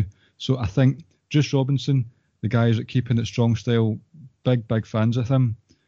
Um, Matt Riddle as well, he's much adored by everyone. But just sort out what's in house first. So I'm, I'm gonna go. Oh, go ahead. Go ahead. I was just gonna say, I, I think that it makes sense for WWE to want to sign these people. I think it falls more on the wrestlers themselves whether or not they would want to go back. So, like, if you're Juice Robinson and you were in NXT and you gave it a shot and it didn't work out and you asked for your release and said, "Hey, I need to go. I need to do something different," and you go to New Japan and you've gotten over pretty huge there and now you've got one of their top mid card titles and you're a big established act and blah blah blah do you want to leave and go back to being a less utilized talent? And that's up to you as a as the individual wrestler because i mean everybody can't be a star you know? We need mike Kanellis's in the world who were big mid card acts in their previous federations and come in and be jobbers. We need jobbers. Well, so I'm gonna go to you, Karl. Next, I want to make two quick points. I call this the Cody Rhodes conundrum, in that a lot of the times WWE will tell you when they either release you or you ask for your release, go make a name for yourself somewhere else, and show us that we were wrong. We will gladly push you accordingly if you show us we made a mistake. And they've done that in uh, quite more than a few situations. So if Juice were to come back now, they're not gonna make him be the gatekeeper in NXT. He's definitely gonna be somebody that's gonna get, I think, a sustained push of some level. And secondly, I to kind of go back to the conversation me and Clive had, I want to acknowledge that uh, WWE does seven hours of new television a week. Three Raw, two SmackDown, one 205, one NXT. Not counting main event, which is taped before Raw. We have NXT UK coming, and then we have to acknowledge that NXT is as NXT as a entity, an entity, is three is a three pronged company. It is NXT the brand, which we see every Wednesday. It's NXT the de- developmental, which is the guys that get signed and learn how to wrestle and ingratiate themselves to the WWE system. And it's NXT the touring entity, because NXT does have two, as many as two or three tours going on at a, at different times. So they do have guys like Murphy was killing it on tours before he got opportunity on 205 Live. He was main eventing. You know, so while these guys might not get the shot, your Dan Mathers of the world, right? Or a guy who I'm I actually like and actually know fairly decently, Brennan Williams, right? Like these guys aren't getting the opportunities on TV yet, but they will. But they're really getting to hone their craft, right? It's you know I think WWE has become such a factory that I, I think Triple H had to step back for a second, and I'm now I'm assuming him in his mind, but uh, these guys need to wrestle two, three, four hundred matches before you throw them on television, right? Give them some sustained amount of talent if they've never done this before. And most of these guys we're talking about are guys that have never done this before. Brennan got trained at Ring at Reality of Wrestling at the same time me and Dr- my boy Dre signed up. So like, you know, and so Brennan doesn't have history. Dan Mather was trained by WWE. So these guys are getting an opportunity to really hone their crafts, experiment with different characters and whatnot, and different gimmicks and different uh, promos and styles and everything before they get pushed to the world. Uh, so go ahead, Kyle. Go ahead, Karl. You decayed. Yeah, When do y'all change your name. Damn it. I don't know. I'm sorry. Sorry. Uh, if, if I change it to a C, would that help you? I mean, I'm because I'm pretty sure it's sound. Asshole. Um, anyway, no, listen. Um, I think first of all, no fault here to WWE for trying to go after as many wrestlers and talents as they can. Okay, I mean, any smart business company is going to try and get the best possible talent and find a place for them somewhere. I do think, in terms of, I, I agree with Kyle's point that it, it's it's on the wrestlers because if you know you're going to a situation where right now Juice Robinson is, for lack of a better term, he's kind of white hot. Like I mean, you know, he's an IWGP United States champ. I mean, he is big time right now. If he goes to NXT, the reality is he's probably not going to be big time right off the bat. You know what I mean? He's it, that that will dissipate. So it's on them, and I do think you can somewhat suffer, even though WWE has a lot of television programming. I do think you can suffer from having too many cooks in the kitchen, so to speak. You just got so much talent that you just can't find a place for all of them. You know, because I mean, who's to say that Juice isn't as good as EC3 and you know just start picking and mixing guys. Like a lot of these guys are on the same talent level, and it's just a matter of who's going to stand out more for your brand, I think. And so sometimes you know, while Juice may have his place, I mean, are we going to put him at the top of NXT? You know what I'm saying? Like it's just so I see why people who like him may not want to see him make that jump, but ultimately you can't get mad at WWE for wanting him as a commodity. If that makes sense. It's really just an in the middle kind of thing. I want to open this up to everybody real quick. Just real, just one quick question: Is there anybody who has who is not wrestling at, at like currently on the on the Raw, SmackDown, 205, NXT, or NXT UK roster that needs to be on TV? That you guys think is is isn't on but should be? Dan Mather. Well, Now, do you We'll- mean we'll consistently on television, no, I mean that are on television or just on like- television in general? Yeah. Because there's the Well- difference. I mean, you can see a guy for a week and then he's gone for a month. Like the authors of Pain are a perfect example Right. of a tag team that, I mean, should be on. I feel like they should be featured a little bit more than they are. And so far, they really have done diddly poo. You know what I mean? But that's two different conversations being utilized correctly and being utilized at all are two different conversations. But I, I, I right. give you a I, guy I, like think, I think I get what you're saying and I get the difference. But I think I think it, that's a hand in hand thing. Like, yeah, it's one thing. Yeah, you're on TV. Like, they they put jobbers like from local companies on TV. I mean, if, if Sasha and Bayley last week just beat two nobodies, and that that I mean, that could have gone to two women that are already on the roster. You know what I mean? I get why they do it. What I'm saying is like, they utilize properly and utilize it all do kind of go hand in hand. they do. I mean, if you're on TV for one week and then you're gone for three weeks, we're not remembering you. We're not thinking about you that much. You know what I mean? yeah, but but the chance is that you will be utilized because at least the audience knows you. Let me give you two examples. Sure. Leo Rush and Buddy Murphy. Okay. Right? They were two guys that were literally languishing on the tour circuit. And now they've both made huge name for themselves on 205 Alive because the opportunity was opened up. There's Right. nobody like that right now. I mean, the Forgotten Sons is a nice little group that's coming up. Uh, the former Gunner uh, and uh, Wesley Blake and Steve Cutler. They're like a biker gang group. None of the four, maybe may, maybe Kyle has heard of them, but none of the none of the rest of you guys have heard of those guys. Did you know? So is The there Blake? anybody? Well, Wesley Blake, sure, but you didn't even know who his tag team partner was, right? You didn't know what he was doing. So, mm-hmm. and this is no diss to those guys because I'd love for all those guys to be utilized on television. But is there anybody that they're missing on right now? I don't think so. That's signed to them. I mean, off the top of my head, I would say no, and I think that I think that's a good point. I would also say that I, if you look at, like you had mentioned, someone had mentioned before, I can't remember which one of you it was, sorry, but the the way they're expanding right now and trying to hit different markets, I think justifies bringing in as much talent as you possibly can because of the fact that if you are in a completely different market than you normally in, you can rotate guys around. So say if you want, if you bring in a Juice Robinson, no, he's not on, he's not at Full Sail, or no, he's not on the main roster. Ah, fuck, maybe he's over in the UK, or maybe he's over somewhere else where they're trying to expand. Well, and that's and that's the beauty of having those UK titles, the Right. North American Championship, things like that, to where you can take all that talent that you've accumulated and really just kind of place around. them in certain spots. So I do that's that's where I'm kind of getting at a little bit. Why you can understand why WWE's doing it, and if it's a more of a long term vision, then that's fine. In the short term, it might suck for some people that really like some of these guys. You know what I mean?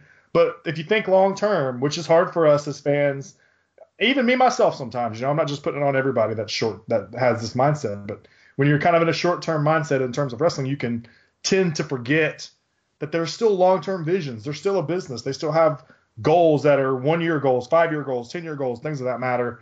So it's just something to think about. remember the global localization uh, and the goal of having a performance center in five different areas in the country by Right. 2025. So just think about that when you think about the whole talent acquisition thing. But let's finish the night up with this last thing, uh, talking about people who are utilized correctly. The greatest victory in the history of NXT just happened this past Wednesday. The Devil Yes. Incarnate, Tommaso Ciampa, is your new NXT champion. So I, I, I'm, I'm gonna do a round robin around. I'm because I I know I know where my outside edge brethren stand on this. Ricky, was this the best championship win in history or the best championship win in history? No, what did you Um, think, man? What did you think of, of, of them giving Ciampa the strap? Well, first of all, the most surprising and stunning thing about it all was I somehow avoided spoilers for about two weeks regarding this match. Yes, that get you deserve I- you deserve a round. I avoided spoilers for about 30 seconds, so good job. So, yeah. First of all, the match itself was it was a it was a it was a damn good match. I I've- don't know if they've announced a rematch or anything because like I said I've not read a single spoiler at all and what the plans are going into Takeover at Brooklyn. Um, so if one of you want to spoil that for me, you can. No, no thanks. Uh, w- will that be on? Will that be on next week's Clive take with- uh, NXT? We're gonna respect Clive's wishes and stay spoiler free for him. I'll, I'll hit you on Ah. WhatsApp, brother. I'll, I'll text you. Um, yeah, like I love Aleister Black, but you know, giving the strap to Tommaso Ciampa was is excellent. Um, the match itself was actually really, really good as well. I kind of have an idea what they're going to do with Takeover. The way the finish went down with uh, Gargano coming down and ultimately, like, effectively, kind of costing Aleister Black. Um, I have a feeling that they're probably going to go either go a number one contenders match with, between Gargano and Black or triple threat. Um, but yeah, Tommaso Ciampa getting the title. Um, yeah, like you said, it was the greatest thing in NXT history. But yeah, I think I also think that we we probably put the title on him as well, just to sort of give the feud between him and Gargano another little wrinkle. Because if they do go with um, they do go with a triple threat, they could have the blow off uh, in the War Games takeover, maybe. Um, Hell, they could stretch it to Brooklyn Five in WrestleMania. yeah, so yeah, it was it was. I didn't. I, I I thought Gargano would cost Ciampa the title. I didn't think Ciampa was going to win. But I'm kind of. I'm not kind of. I'm more than glad that we did put the title on him. Um, I also wonder if they're considering bringing Aleister Black up now to the main roster post Wrestle uh, post SummerSlam. Because, like you says, what else? What else is there for him to do if he doesn't Yeah, win the title question. back? Which I don't think he will. And you know that when people are called up, a lot of the times they finish their last stuff in NXT for another month or two. So it's possible he could get called up and still run through Takeover War Games. Yep. Clive? I'll, I'll be brief and bullet point my thoughts on it. Uh, it was fresh. It was good to see Ciampa. I know Gargano came in later, but a match with Ciampa that didn't involve Gargano as his opponent was nice and fresh. It was an inspired idea to swap the titles on TV. The TV doesn't need bolstering in terms of quality and excitement at the moment, but it was still really good. Um, Ciampa's heel work after the fact when he was literally like beckoning the referee to follow him up the ramp to raise his arm, pointing at his wrist. That was very small detail, and I noticed that he was just very subtly pointing at his wrist. I loved that. The belt shot was fluffed, and it took me out of it for a bit. And I thought maybe they could have done something a bit different to cause the upset. Because the belt shots, I mean, belt shots in 2018, they don't mean that much, do they? considering the violence that we see sometimes. So I could have done without the belt shot, but overall, another excellent night for NXT. And as much as a, of a bastard as he is, I was quite impressed with Ciampa tonight, last night. And can we give a shout out to Drake for that bump he took on the concrete? Hi. he took a hell of a bump. We, Yeah. we gotta forget Drake Younger was a hell of a deathmatch wrestler. But uh, go ahead, Kyle. Um, I mean, I'm a huge fan of it because, you know, now that Cody's kind of turned face again, sort of, and, you know, no disrespect to Tama Tonga, but Tommaso Ciampa is the best heel in wrestling. Um, Oh, so, I, like, think, I think I think he was the best heel in wrestling even when Cody was a heel. I, when Cody was a heel, I thought it was at least debatable. It was at Yeah, least yeah. they were close. But now that Cody's a face again, like Tommaso Ciampa is the best heel in wrestling, and it's not even a competition. Well, Tama Tonga talks shit about of, of of another veteran, so that's in America. That's some serious heat. So maybe. I mean, you know, Tama Tonga is a badass. Don't get me wrong. Like, I'm not trying to run into no Tongans in a back alley. Like, Tommaso Ciampa is still the best heel in wrestling, and I'm all about the best heel in wrestling having a title. Well, well, when you walk out to no entrance music, you know that just sort of confirms you are the biggest heel, not just in the company but in wrestling itself. Well, and his If social was- media game is so up top. Did you see the the tweet with him and Triple H and he swapped the faces around? yes, No, no, I saw that. The best tweet. Johnny Gargano sent out a tweet apologizing, and he screenshotted it, put it, and said, "At Johnny Gargano, thanks, brother. I knew you'd come around. DIY hashtag DIY for life.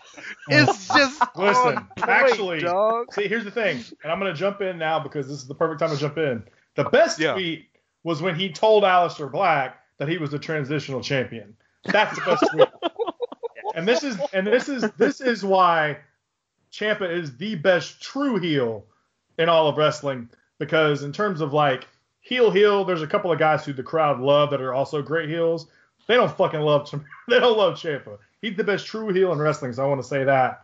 But the best kind of heels are the guys who always end up being right. And that is exactly what Ciampa is. Yes, yes. When he says Aleister Black's a transitional champion and it fucking happens. He makes it happen. And that's why he's the best. And that's why this is such a perfect move. I, I'll be honest with you guys. Like, I'm, I'm not huge on Aleister Black to begin with. I, mean, I know a lot of people love him. I'm not a huge fan. He's good, talented, but it's the right move at the right time, in my opinion. Because Black is what Black is, and he doesn't really need the belt that much. You know what I mean? Ciampa, nothing is better than having literally the worst human on the planet is basically the guy you're chasing that Gargano is probably going to be chasing for a while. You know what I mean? Or I mean, he may win the title at the next takeover. I don't know, but that's yet to be seen. Kyle, when we were watching Tommaso Ciampa in like 08, 09 Ring of Honor with the damn ugly ass Fucking Mo mohawk, with the fucking Mohawk. the Sicilian shooter or whatever he was, Sicilian psychopath. Yeah. Did you ever think he would be a main event act? Never. I never thought they'd tell the right story. Like I didn't think he had it in him, dog. I didn't think he had it the in him. big thing is, you know, this is just a great example of the right story. And it was told the right way because they used that ACL injury to like perfectly set that whole angle up. And he went away and then he came back, and Johnny was a bigger star because everybody loved Johnny. Then he beat the dog shit out of Gargano. Then he spat on this man's wedding ring. Yeah, Nice. just- And threw it in the Crowd. crowd. My God. Whoo. All I know is Johnny better have gone to find that ring because Candice would have whooped his ass. Where the fuck's my ring, Well- bitch? As Kyle and I have said numerous times, Candice wears the pants in their relationship. That's, Oh, that ain't no there joke, ain't, bro. There ain't no way Candice let him bring his real ring to that match either. I mean, Candice, Candice teamed with famous dick wrestler Joey Ryan. Candice definitely wears the pants. That's fair. Yeah, go. that's fair. All right, gents. It's it's uh late as hell in Scotland, and uh, I think we've gotten everything we wanted to get in. Before we go, uh, I'll go around the room. Anything else you guys want to say? No. I'm glad we've got heel Randy Orton back. Oh, you don't you love the subtleties of wrestling? That taking a, a wedding ring off, spitting on it, and throwing it in the crowd, or putting your finger through somebody's ear hole, are two of the worst, the most despicable things you can do. Well, here's here's what I've said about Randy Orton. Anyway, I said this the other day. Nobody, like when he want, yeah, when he wants, when Randy Orton wants to be the man, when he wants to, when he when he wants to, and he's motivated, he, in my opinion, is will forever be one of the top five guys when he wants it. It's motivated, absolutely. I mean, yes. and I've always thought that he had it in him to be one of the top wrestlers to ever do it. Period. And a lot of people say, well, he's a 14 time, 14 time champion, so he kind of is. But he's had so many lulls in his progression over the years. You know, he's never consistently always just been incredible. But right now, heel Randy Orton, that's where it's at. That's what you want right now. Did anybody else find it funny in his promo when he said, "I've been here longer than anybody. I set the table for you guys," and then he's feuding with Jeff Hardy, who was there like five years before he was. Yeah. I just thought that was funny. But uh, Clive, anything you want to add before we get out of here, man? Um, no, not in terms of wrestling, like serious content, but uh, it's become a, a gimmick as, as of late where I do a wrestling related joke. So I've got one for you.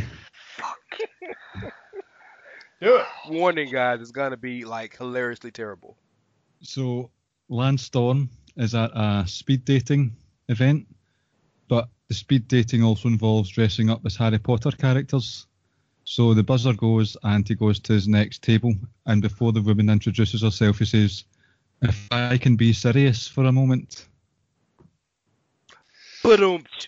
For the okay, so you guys listening at home, Kyle is a huge Harry Potter fan, so he is in tears right now. I, I, I don't want to, I don't want to offend Kyle here, If but I have never, I, I have never watched a single bit of Harry Potter before. Oh no, he's not offended because oh, I've told him I don't Oh, either. oh, you don't have to watch. I'm currently reading the books for the fourth time. I was, about, I was about to say, I was about to say, before you said four times, I was going to say, you mean rereading, nerd. That's what I was going to say. That's all right. You're good. Speaking of books, You don't have to watch shit. Like, you know, the movies are great. Emma Watson and Daniel Radcliffe are wonderful. Don't get me wrong. But, like, read the fucking books. Speaking of books, August first, the Doc Chad Matthews brand new book will be out for everybody. The greatest matches and rivalries of the WrestleMania era. I was given an advance copy. I will be reviewing it, and we will have Big Homie on the show next week. Yeah, I'm Uh, looking forward to that. Chad is a very elusive man to get. He's a real life doctor. Yes, he like is. he's not a doctor for play play, he's a doctor for real real. Um, but yeah, Chad hit me up and said he wanted to come on. Me, that's my boy. Me and him are real good friends. Been trying to get on for a minute, so we will have him. And uh, so you guys listen, look out for that. We're super hyped about that. Um, and Chad and I are probably gonna argue the whole hour and a half. Uh, no, no, I'll step in. Don't worry. I'll step in. That's the funnest part. Yeah, that me and Chad disagree on everything, and afterwards it's like, hey man, so you want to go get a beer? Karl and I will officiate from the sidelines. Beautiful, because somebody's gonna have to. I will not mediate that episode. I probably won't end up Um, officiating very well. You're just gonna you Karl is Karl. I'll, I'll be I'll be teacher I'll be teacher Kyle, and I'll mediate the conflicts. All right, uh, Ricky, Clive, tell them where they can find you. I'll leave that to you, Clive. That's yours. That's when I usually fall apart, but I'll give That's it a fine. shot. Uh, That's the best part of the show. Well, I'll, I'll leave the plugging of the overall social superplex podcast network to Rance, but uh, you can find Ricky and I on Twitter and Facebook at Ricky and Clive, not an ampersand, just the A and D and and, and Ricky and Clive Wrestling Show on Instagram. I also do the 205 live columns for socialsuplex.com. You can find them on Lords of Pain's main page as well. Uh, there is more coffee in my system right now than the whole of Colombia. So that's all I've got to add. Rick, before you get out of here, you want to say something to the people? Uh, no, we just appreciate you having us on. And if you want to see weekly selfies of myself, you can do. You can find me on Facebook. I post regular selfies, and that's all I post. I had to ask. I had to ask. Uh, Kyle, go ahead, man. Tell them where they can find you. Uh, you can find me on Twitter at Dr. S'mores. That's capital D, little R, big S, M O R E S. Karl. Yeah, you guys. Uh, first of all, I do want to say I'm really glad we finally were able to get Ricky and Clive. I know we've talked about it like a thousand times. So um, sorry, I'm not very I- reliable, but I here we I are. only had to get on the. I only had to get on the show like 45 times before you got on with me. Yeah, so that's my bad, but as R-Truth might say, that's my bad. But we did it, so I'm happy for that. Kyle, it's cool to finally get a chance to have you on and speak to you as well. Uh, but you guys, you can find me uh, on Twitter at Outsider Kervin, K E R V I N. That's my only social media. No Instagram, no Facebook, none of that shit. So that's where you'll find me, shooting out my bad takes all day long. Got any columns coming up? Mm, yeah, I'm working on a little something here for the chair shot. Been been working for a while now, uh, at least two or three months now. I've been working on this specific column. I I have a title, and uh, get ready. It's coming soon, maybe by Christmas. 2020. yeah, pretty much. Um, Dan Mather will be the champion before your column. oh man, so there's a joke. Me, Ricky, and Clive have a group message, and the picture of it is Kona Reeves because that's Clive's re- favorite wrestler. We're gonna have to change this damn method now. Hashtag give Matha a chance. Give Matha a chance. Um, you can find me at it's Rey Cash, R E Y as in Mysterio, C A S H as in dollars. Uh, you can follow the show where we never tweet at, but promise we will eventually. At Outsiders Edge SS. Uh, Social Suplex Podcast Podcast Network, of course, is where you can find all of our stuff. You can find it anywhere you listen to podcasts: Apple Podcasts, Stitcher, Google Play, Spotify, Podbean, Podcast Addict, everything. Uh, you can also follow that at Social Suplex on Twitter. Uh, Ricky and Clive, of course, said you can follow them at Ricky and Clive. Uh, they have one of the most fun shows on the network. Please give them a listen. One Nation Radio is the flagship uh, with Rich Louder. You can follow that at One Nation Radio. Keeping It Strong Style is our New Japan show with Jeremy and Josh. Follow them at KI Strong Style. And we have our specific indie show for you guys who love indie wrestling uh, with James and Chris. Uh, that is Grown Men Watch This Shit. You can follow that at Grown Men Pod. Um, I write for the Chair Shot. I am in the process myself of writing a column. I've been on hiatus for about a month, but I'll be back uh, definitely soon. Probably this sometime this weekend with a new column, so be looking out for that. Uh, but other than that, man, thank you guys for listening. Thank you guys for supporting. Uh, big show next week, uh, so give that a listen. And uh, anything you want to say before we go, guys? Love you guys. Well, As as Cora would like me to say, don't forget Mm. that you know we all, all five of us, are trying our best, and we are following our dreams. So if you did not like the show, you have to respect that we tried. Thanks for listening. Good night, everybody. Take care. Night night.